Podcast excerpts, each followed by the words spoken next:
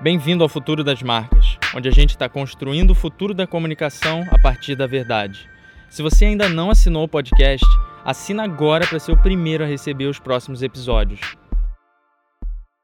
RH e marketing tradicionalmente têm sido duas áreas que, que são posicionadas quase como que opostas dentro das corporações, é, mas a partir da análise que eu comecei a fazer de como as marcas são construídas na realidade, eu comecei a perceber a forte interseção entre cultura e o posicionamento da empresa, né?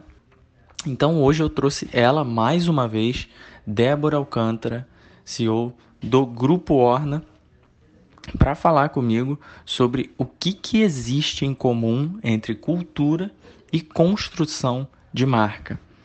E é isso aí. Débora, se você pudesse apresentar e já começar a construir na mente da galera o que, que existe em comum entre a cultura empresarial e branding e construção de marca, vamos lá. Oi, Lucas, doutor Onda, estou muito feliz de estar aqui novamente conversando sobre esse assunto que eu sou apaixonada, que é marcas, construção de marcas. Eu também estou aqui com essa marca que eu admiro muito, que é a Onda Skin. Então, estamos aqui juntos, duas marcas é, incríveis, para falar sobre o assunto que a gente ama, que é marcas. e disseminar conhecimento uh, importantíssimo sobre construção, né? Sobre essa construção, que é fundamental para existir uh, marcas conscientes no mundo. Bom, vamos lá. Começando já de forma mais objetiva, a pergunta sobre cultura e o que a cultura tem a ver com a construção de marca. A, a resposta para isso é que não existe uma construção de marca real sem a cultura, né? É, embora quando você está no comecinho, você está ali criando uma marca, você ainda não tem é, é, colaboradores, você, mas você já pode sim começar a criar uma cultura, porque toda vez que você tem públicos de interesse envolvidos com a sua organização, você já tem que ter definidos se você se enxerga como uma marca, né, para disseminar bem quais são os seus valores, qual é a sua visão, toda vez que você tem públicos é, de, de interesse, né, os stakeholders ali. Então, mapeando isso, você já pode é, trabalhar essa comunicação.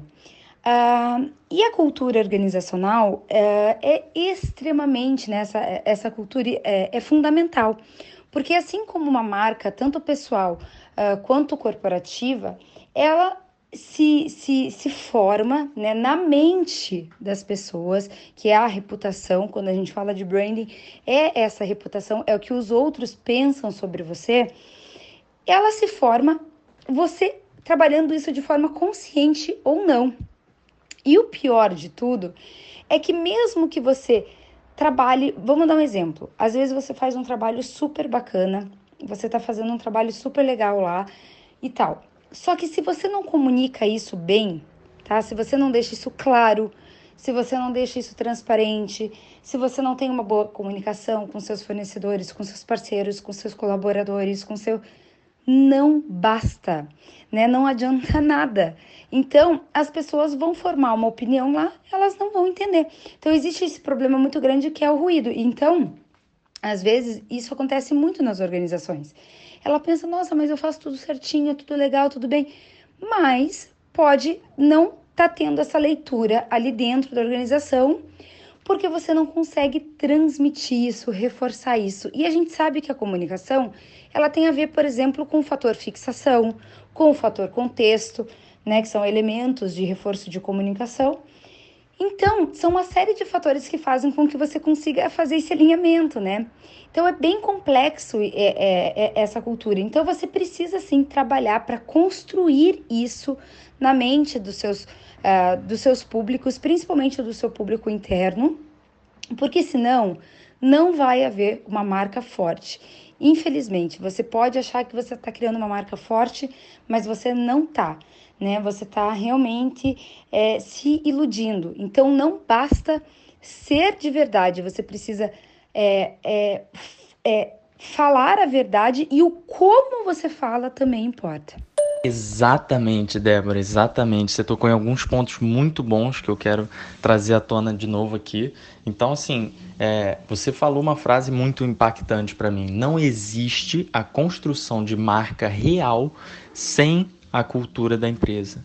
Isso é verdade, porque na verdade o que muitas pessoas do marketing não pensam é que a construção de marca ela não deve ser pensada somente tendo em consideração o mercado ou o público-alvo da empresa, né, o público consumidor da empresa, é, em consideração. São vários outros stakeholders envolvidos nessa construção de marca ativamente. É claro que a gente começou a enxergar o público-alvo e a audiência-alvo nos canais digitais de uma forma muito sensível de algumas décadas para cá, com a com o ganho de escala da internet e as pessoas é, ativamente, os consumidores ativamente construindo a marca na mente de outros consumidores, mas nesse meio termo eu acredito que ficou quase que esquecido né, a, a relevância da percepção de marca interna nas empresas, como você bem falou. Então, qual que é a importância da construção de uma cultura empresarial? E para mim, ficou muito claro a partir de alguns anos atrás, quando eu comecei a enxergar que muitas vezes o que os funcionários enxergam, a forma que os funcionários enxergam a marca é muito diferente da maneira com que o mercado enxerga. E essa dissonância literalmente me fez pensar que em algum momento isso vai dar merda. E quando que eu comecei a enxergar isso? Quando empresas, quando marcas começaram a chegar para mim, né, na Onda Skin falar, Lucas, olha, eu não consigo atrair, né, os talentos que vão construir o futuro da minha organização, alinhados à minha cultura, aos meus princípios, e ao mesmo tempo parece que a mensagem que a minha marca está levando ao mercado né, falando de posicionamento, literalmente está fazendo com que a gente atraia as pessoas erradas, porque dá um, dois, três meses e essas pessoas vão embora da empresa, porque não está alinhado ao que eles esperavam, literalmente. Então, a promessa da marca empregadora tem que estar alinhado à promessa da marca pro, voltada para o mercado, para o consumidor final. A verdade é o seguinte: a cultura é, na minha visão, e eu venho percebendo isso cada vez de forma mais profunda, é se não é o aspecto mais importante para você construir uma empresa perene, é um dos aspectos mais importantes para você construir uma empresa perene. Para mim, na verdade, a cultura é a garantia da perenidade dos princípios da marca no longo prazo. No longo prazo, a construção de marca depende das pessoas que estão ali dentro. Eu não estou falando só de um stories que o seu funcionário faz falando da sua marca. Eu estou falando da forma com que os seus funcionários, com que seus colaboradores pensam a marca e se sentem ali dentro da marca, literalmente ao longo do tempo vai ser traduzido no posicionamento da marca. Pensa comigo, quem contrata o profissional de marketing dentro de uma empresa é o RH. Então, deve haver esse fit cultural para as pessoas que vão passar mensagem da marca, senão literalmente você vai ter essa dissonância que vai ao longo do tempo destruir o valor da empresa. E são as pessoas que vão construir essa empresa. Ah, você resumiu assim perfeitamente, não, não consigo tirar nem pôr nenhuma palavra. É, inclusive, é, isso, um dos aspectos importantes que complementam isso é a liderança. Né? Hoje você precisa trabalhar fortemente as lideranças é, para que elas estejam com os valores muito fortes e reforçando os valores. No recrutamento, você precisa também é, alinhar esse valor ali, né, para que as pessoas entendam quais são os valores da empresa. Porque o que, que acontece? Fora, você está comunicando os valores da empresa, você está trabalhando a experiência é, do usuário, do consumidor, não sei o quê. E por dentro você não trabalha nada disso, não trabalha experiência, você não trabalha nada. A pessoa se sente, pô, que legal. Só lá fora e aqui dentro tá? E outra coisa que a gente precisa entender também é que o mundo digital, ele, ele misturou os públicos, né? E então o que acontece? O público interno, ele também é um forte cliente em potencial. Eu vejo pela nossa empresa, por exemplo. Né? O nosso público interno, elas também são, muitas das nossas, das nossas é, é, né, funcionários, colaboradores, parceiros, eles são eles são clientes, eles compram Orna, eles compram os produtos e, e, consomem. Então, essas pessoas precisam ter experiências excelentes dentro da empresa e fora da organização né? A mesma experiência, inclusive, assim, não pode ter ruído, né? Então a gente teve problemas, é, a gente já teve passou por situações da qual a gente viu, caramba, não está alinhado, faz pesquisa de clima, verifica, alinha isso, melhora, né? Por isso você tem que estar em constante é, pesquisa. E isso tem a ver com a multidisciplinaridade da, da organização, que é estar tá mais integrada. A comunicação, os setores precisam estar mais integrados. É, não pode estar tanto assim, ah, o marketing trabalhando só a comunicação interna, o RH distante, a, trabalha a experiência. E como você falou, não, não diz respeito ao stories. E também não diz respeito a um tobogã. Entendeu? É, sério, Lucas, eu já fiquei com vergonha de achar massa um tobogã lá na, na, nas empresas, porque tobogã é caríssimo para uma empresa entendeu? É, é absurdo de cara a pessoa desce uma vez o tobogã, mas não é isso que as, que as empresas querem. Isso é coisa de millennium, até brinco, né? É coisa da nossa geração, a gente acha super legal esse tipo de coisa. E é legal mesmo, só que não é exatamente isso que a gente está buscando, entendeu? A gente quer coisa de verdade, a gente quer experiência real, a gente quer estar... Tá... experiência transformadora. Então, nem a gente direito sabe o que a gente quer, né? A gente, que eu falo assim como... A gente quer, na verdade, marcas a gente quer a experiência da marca mesma, a gente quer a comunicação alinhada. Então, isso que é importante, o alinhamento e a clareza na comunicação, tanto interna quanto para o público externo, porque, na verdade, hoje em dia, com o digital, acaba sendo o mesmo público. Não sei se ficou claro o negócio do tobogã, mas eu quis dizer que não é exatamente um tobogã que deixa um ambiente cool, que deixe um ambiente acolhedor, é, que trabalha realmente esse alinhamento da comunicação interna, né? Ele, claro que os fatores de internos é, do ambiente de trabalho são incríveis, mas eu já visitei vários ambientes de trabalho, já visitei o LinkedIn em São Francisco, já é, visitei o Pinterest em São Francisco, eu já visitei o, a Hotmart, é, que é uma uma, um exemplo de cultura organizacional é, no, no Brasil. Um, e essas e essas empresas, elas. E eu percebi realmente o que, que faz a diferença. Por exemplo, a Hotmart ela tem um tobogã, mas não é isso que faz. Sabe, é massa, mas não é isso que faz a cultura, né? Então, não sei se ficou bem clara essa parte, assim, só um parênteses, se quiser colocar essa parte também, só um parênteses. Irado, Débora, realmente, realmente não é colocar um tobogã na sua empresa que vai atrair e muito menos é, reter pessoas altamente alinhadas à sua cultura. E, e a minha proposta agora é a gente chegar a um passo a passo de como construir uma cultura singular, já que a gente entendeu a importância disso, tanto para construir o futuro da organização é, com relação a pessoas né, e performance, produtividade, mas quanto com relação a construir a marca da empresa né, ao longo de anos e décadas e centenas de anos. Então, eu proponho, na verdade, vamos fazer uma dinâmica que vai ser o seguinte: eu vou propor quatro pontos e aí é, eu quero que você comente sobre eles. Se você tiver algum ponto a adicionar, acho que vai ser muito interessante.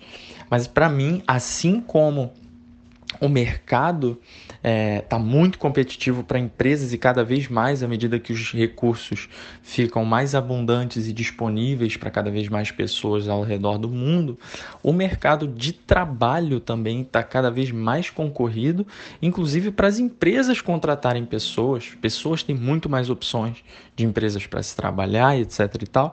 E nesse contexto é preciso, né, preciso construir uma cultura né, dentro da, das empresas que atraia pessoas alinhadas àquela cultura, alinhadas àquela forma de ser, aquela forma de viver, aquela vibe, aquele ambiente, né? E aí, nesse aspecto, é, eu quero trazer quatro pontos para construir uma cultura singular. O primeiro, a maioria das pessoas diria que o primeiro é o recrutamento, mas eu refleti e eu cheguei à conclusão que o primeiro ponto não é o recrutamento. O primeiro ponto é a autoconsciência. A autoconsciência para trazer a clareza de quais são os valores e os princípios da empresa, qual que é a personalidade da empresa dentro do mercado e o posicionamento da empresa e das suas pessoas dentro do mercado. E eu não estou falando de valores como ética, como honestidade, como profissionalismo. Os valores hoje em dia precisam ser definidos de uma forma muito mais específica, justamente para conseguir efetivamente diferenciar uma empresa da outra. Então você não vai trabalhar numa empresa porque ela é ética. Você imagina que se uma empresa está no mercado, ela é ética. Mas realmente quais são as características que são únicas daquela empresa? E eu vejo com muito bons olhos quando os fundadores conseguem é, declarar, né, ter clareza sobre essas características e atrair pessoas que são alinhadas sim a essas características. O segundo ponto seria o recrutamento. Então, o recrutamento técnico, ele vai trazer sim performance, produtividade para a empresa, mas o recrutamento cultural vai trazer a integração entre as pessoas e a construção da visão da empresa, né? E a gente passa para o terceiro ponto, que é a construção conjunta dessa visão de empresa para o futuro, né? Como eu falei, é, uma empresa, qualquer empresa que você analisa de centenas de anos, vai ter mudanças no seu modelo de negócios ao longo dos, dos anos ou das décadas. E hoje em dia, com o avanço tecnológico na velocidade que a gente vê, é, é mais perceptível ainda. Então, é, isso é preciso ser construído dentro da empresa, tá? entre as pessoas, mas os princípios e os valores, na minha visão, precisam ser muito firmes para conseguir ter essa essa, essa construção singular da marca e esse senso de pertencimento e essa vibe única que é só daquela empresa. Na minha visão, isso é uma das questões que vai manter as pessoas na empresa por mais tempo e não só isso, como também ajudar a construir a marca da empresa, é, juntando né, o posicionamento para fora com posicionamento para dentro da marca empregadora e etc. O quarto ponto seria literalmente demitir pessoas anticulturalmente. Do que, que eu estou falando? É muito fácil você você dar um bônus para um vendedor que performa muito bem mas e quando esse vendedor que mesmo que performa muito bem é tóxico para as outras pessoas dentro da empresa?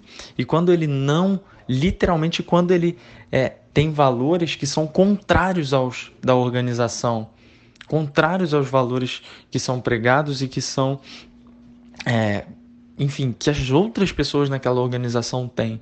Então, na minha visão, é preciso sim tomar decisões como a de demitir essas pessoas que não têm os valores da organização, porque no longo prazo elas vão literalmente ser responsáveis pela.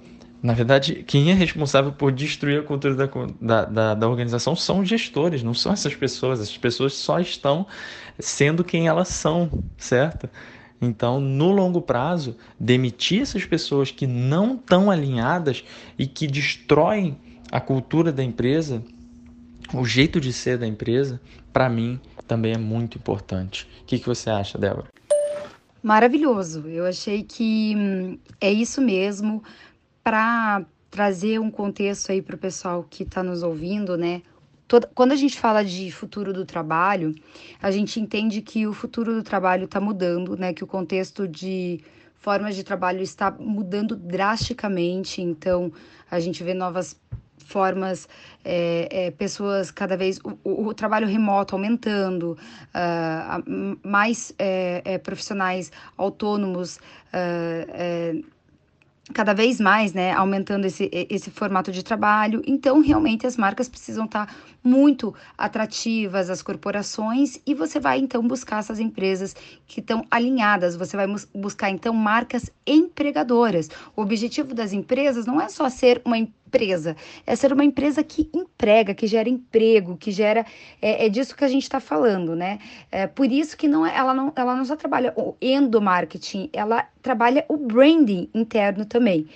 É, essas definições que você colocou muito bem, esses quatro pontos, então seria, seria basicamente isso. O primeiro é essas definições, né, do que, que você é, quais são os seus valores, a sua visão de negócio, porque tem que estar claro para todo mundo onde você quer chegar de futuro, porque isso vai estar sempre se mudando, é, mudando, as metas, os objetivos individuais, os objetivos dos líderes, o, o objetivo de né, dos, dos, gestores, o, o, objetivo de tudo, assim, as OKRs e tudo isso, assim, é bem, bem importante.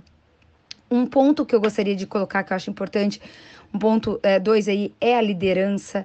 Tem que estar muito forte, porque os líderes, a, a liderança é muito complexa, assim, porque é, é muito. Não é uma coisa tão fácil de você liderar pessoas, né? De você gerenciar pessoas e você transmitir tudo isso, uh, principalmente porque você tem tanta coisa para trabalhar como empresa, como empreendedor, como tal. E além de tudo, você tem que transmitir tudo isso também internamente em tal. Então, é preciso ter realmente um preparo, trabalhar a presença executiva, uh, enfim, realmente é um preparo. Aí vem o, o recrutamento, mas esses quatro tópicos, né, eles são o começo, né, eles são o início de tudo. É, então, tem o recrutamento, que é o, re, o, recrutamento alinhado a essas definições, alinhado a esse, a esse líder, né, tem esse recrutamento. E o quarto, que é esse acompanhamento, que é o que você falou, que tem a ver com com demitir quem não está alinhado ao, ao, às expectativas, tanto comportamentais, não, tá, não tem uma, uma, uma entrega de comportamento alinhado ao valor, ou realmente não está entregando o objetivo. Então, realmente não adianta você é, entregar muito resultado, mas você. Uh, vou dar um exemplo, por exemplo, ah, você. Uh, um dos nossos, dos nossos valores na nossa organização é a colaboração. Se vem um profissional competitivo, não tem como, né? Porque a gente precisa de um profissional colaborativo e não competitivo, não vai rolar. Mas ele pode se adequar muito bem a uma outra organização. Vamos colocar lá, por exemplo, uma Ambev da vida, né? Ela curte esse perfil, esse perfil de profissional. Então, esse profissional não quer dizer que ele não vai se adaptar a nenhuma organização. Quer dizer, quer dizer que ele não vai se adaptar à nossa organização, né? Então, assim, tem, esse, tem, tem essa questão também. Então, esse acompanhamento é fundamental, porque, como você falou, realmente, um profissional que não está alinhado aos valores, ele faz com que essa liderança firme, é, é, o líder que não é firme e, e ele mantém um profissional que não está alinhado aos valores, ferrou tudo, né? Você não está é, sendo firme o suficiente aos valores de toda a empresa, porque todo mundo que está lá está alinhado a tudo aquilo ali. Foi um acordo que nós fizemos aqui. Nós acreditamos nisso tudo aqui. Então, por que, que o nosso líder é, ele não ele está mantendo isso? Está errado. Você está quebrando esse nosso esse nosso acordo, esse nosso elo. Então, é bem é bem é bem forte isso. Por isso que eu acho que a gente tem que trabalhar bastante essa liderança. Então, esses quatro pontos aí, né? É, eles são o início de tudo. E eu concordo. A gente falou a mesma coisa em outras palavras. Né? Mas é bem isso mesmo. é, é é o início de tudo. Uh, adorei, nossa, foi muito massa, foi muito massa mesmo. Isso aí, isso aí, Débora, bom demais. É, mais um episódio cheio de insights para quem está ouvindo. E aí vou te dizer alguns insights que eu tirei desse nosso papo, tanto da minha fala quanto da sua. É, a primeira delas veio de você: não existe a construção de marca real sem a construção de uma cultura empresarial, né? É, a cultura é a garantia da perenidade dos princípios da marca. Essa foi minha. As áreas do negócio precisam ser mais integradas, né? Um insight seu que eu vejo acontecendo em muitas grandes empresas é, que a gente costuma trabalhar na Onda Skin. E para fechar, né? É, da mesma forma que a gente começou, as pessoas pensam que não existe nada em comum entre o RH e o marketing, são duas áreas completamente diferentes, mas o que, que existe em comum entre o marketing e o RH? Humanos. A gente está lidando com pessoas, sejam nossos consumidores, sejam nossos colaboradores. Então, as marcas têm que atuar como esse líder que você mencionou, que inspira as pessoas a o seguirem e construírem uma visão de uma, de uma forma que elas se sintam parte disso, que elas sintam que os seus valores e os seus princípios estão sim alinhados a esse líder e assim são as marcas do futuro. Muito obrigado, Débora. Se quiser deixar mais uma mensagem final aí para o pessoal que está assistindo, que está ouvindo a gente nesse podcast do futuro das marcas, vai ser maravilhoso. Foi um prazer. Boa noite. Já são nove e meia da noite. Obrigada, Lucas. Aprendi pra caramba, foi muito massa. Obrigada pelos insights, mais uma vez pelo espaço. Uh, foi incrível, valeu mesmo. E é, não tenho mais nada para acrescentar, não. Já são nove e meia da noite. um abração. Galera, esse foi o episódio de hoje. Se você está gostando do podcast, não esquece de deixar uma avaliação na sua plataforma de áudio. Com isso, você faz com que o futuro das marcas chegue a mais pessoas. Fica à vontade para falar comigo nas mídias sociais e a gente segue fazendo o que a gente acredita.